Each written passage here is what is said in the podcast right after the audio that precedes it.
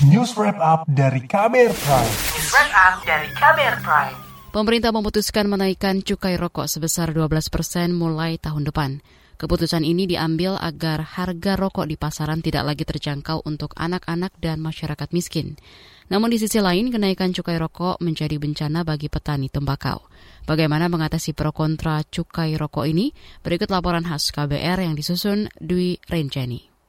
Kementerian Keuangan baru-baru ini memutuskan menaikkan cukai hasil tembakau atau cukai rokok. Kenaikan cukai rokok sebesar 12 persen ini akan berlaku per 1 Januari mendatang.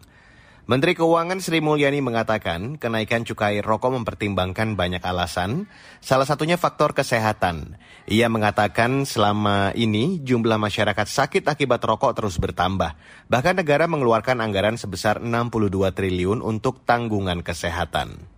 Konsumsi rokok telah menyebabkan beban jaminan kesehatan nasional dan biaya ekonomi yang cukup besar. Biaya kesehatan akibat merokok mencapai 17,9 hingga 27,7 triliun rupiah setahun. Dan dari total biaya ini 10,5 triliun hingga 15,6 triliun merupakan biaya perawatan yang dikeluarkan oleh BPJS Kesehatan. Ini artinya 20 hingga 30 persen dari subsidi PBI di dalam jaminan kesehatan nasional per tahunnya yang sebesar 48,8 triliun adalah untuk membiayai biaya perawatan akibat dampak rokok ini. Dampak rokok bagi kesehatan bukan hanya membebani anggaran pemerintah, rokok juga meningkatkan risiko lahirnya anak dengan stunting. Selain itu, kebiasaan merokok juga membuat perekonomian keluarga miskin semakin buruk. Berdasarkan hasil survei sosial ekonomi nasional yang dilakukan Badan Pusat Statistik atau BPS pada Maret lalu, konsumsi rokok merupakan pengeluaran kedua tertinggi masyarakat miskin di perkotaan setelah konsumsi beras yang mencapai 11 persen. Kebiasaan buruk merokok orang dewasa bahkan menular pada anak-anak dan remaja usia 10 hingga 18 tahun. Data Ikatan Dokter Indonesia atau IDI 2019 menyebut, sebanyak 7,8 juta anak dan remaja menjadi pecandu rokok.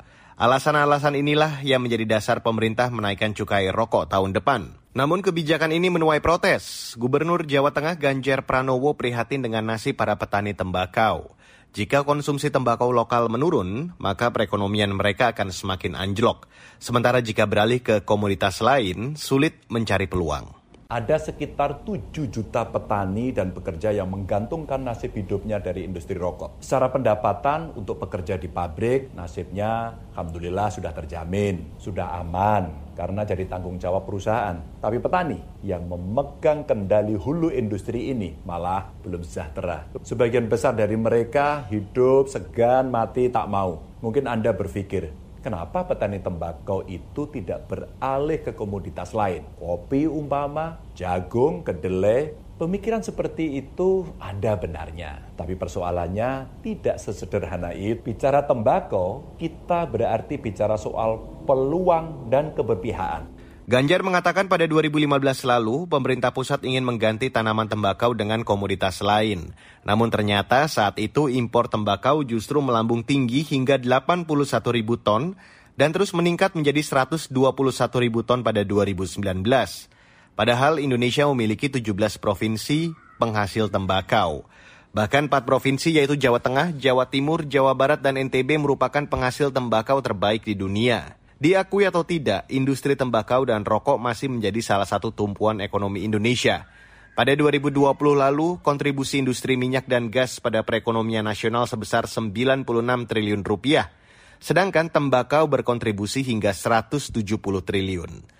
Di sisi lain, para petani tembakau dan pekerja pabrik rokok menjerit dengan kenaikan cukai ini. Kenaikan cukai rokok menjadi 12 persen bakal membuat harga rokok melambung hingga 40 ribu rupiah per bungkus. Itu berarti akan membuat konsumsi rokok di masyarakat menurun signifikan. Wakil Sekretaris Jenderal Asosiasi Petani Tembakau Indonesia, Agus Setiawan mengeluhkan kebijakan pemerintah yang menaikkan cukai rokok selama tiga tahun berturut-turut dengan naiknya harga rokok maka jelas itu sebetulnya sudah alasan yang biasa kami sampaikan tapi tidak pernah diakomodir. pasti akan uh, menurunkan pembelian rokok di tingkat masyarakat. Ya memang itu tujuannya pemerintah. Cuman tidak berpikir langsung ke tingkat petaninya. Apa pun serapan terhadap bahan baku ketika harga naik ini juga luar biasa. Sangat berpengaruh terhadap harga bahan baku tembakau khususnya di tingkat petani. Ini yang jadi masalah. Agus Setiawan mengatakan saat ini banyak petani tembakau yang resah dengan komoditasnya. Bertahan dengan tembakau terasa mencekik jika biaya rawat dengan jual tidak seimbang. Namun jika beralih ke komoditas lain, faktor alam menjadi penghambat. Laporan ini disusun Dwi Renjani, saya Reski Mesanto. Kamu baru saja mendengarkan news wrap up dari Kabel Prime. Dengarkan kbrprime.id, podcast for curious minds.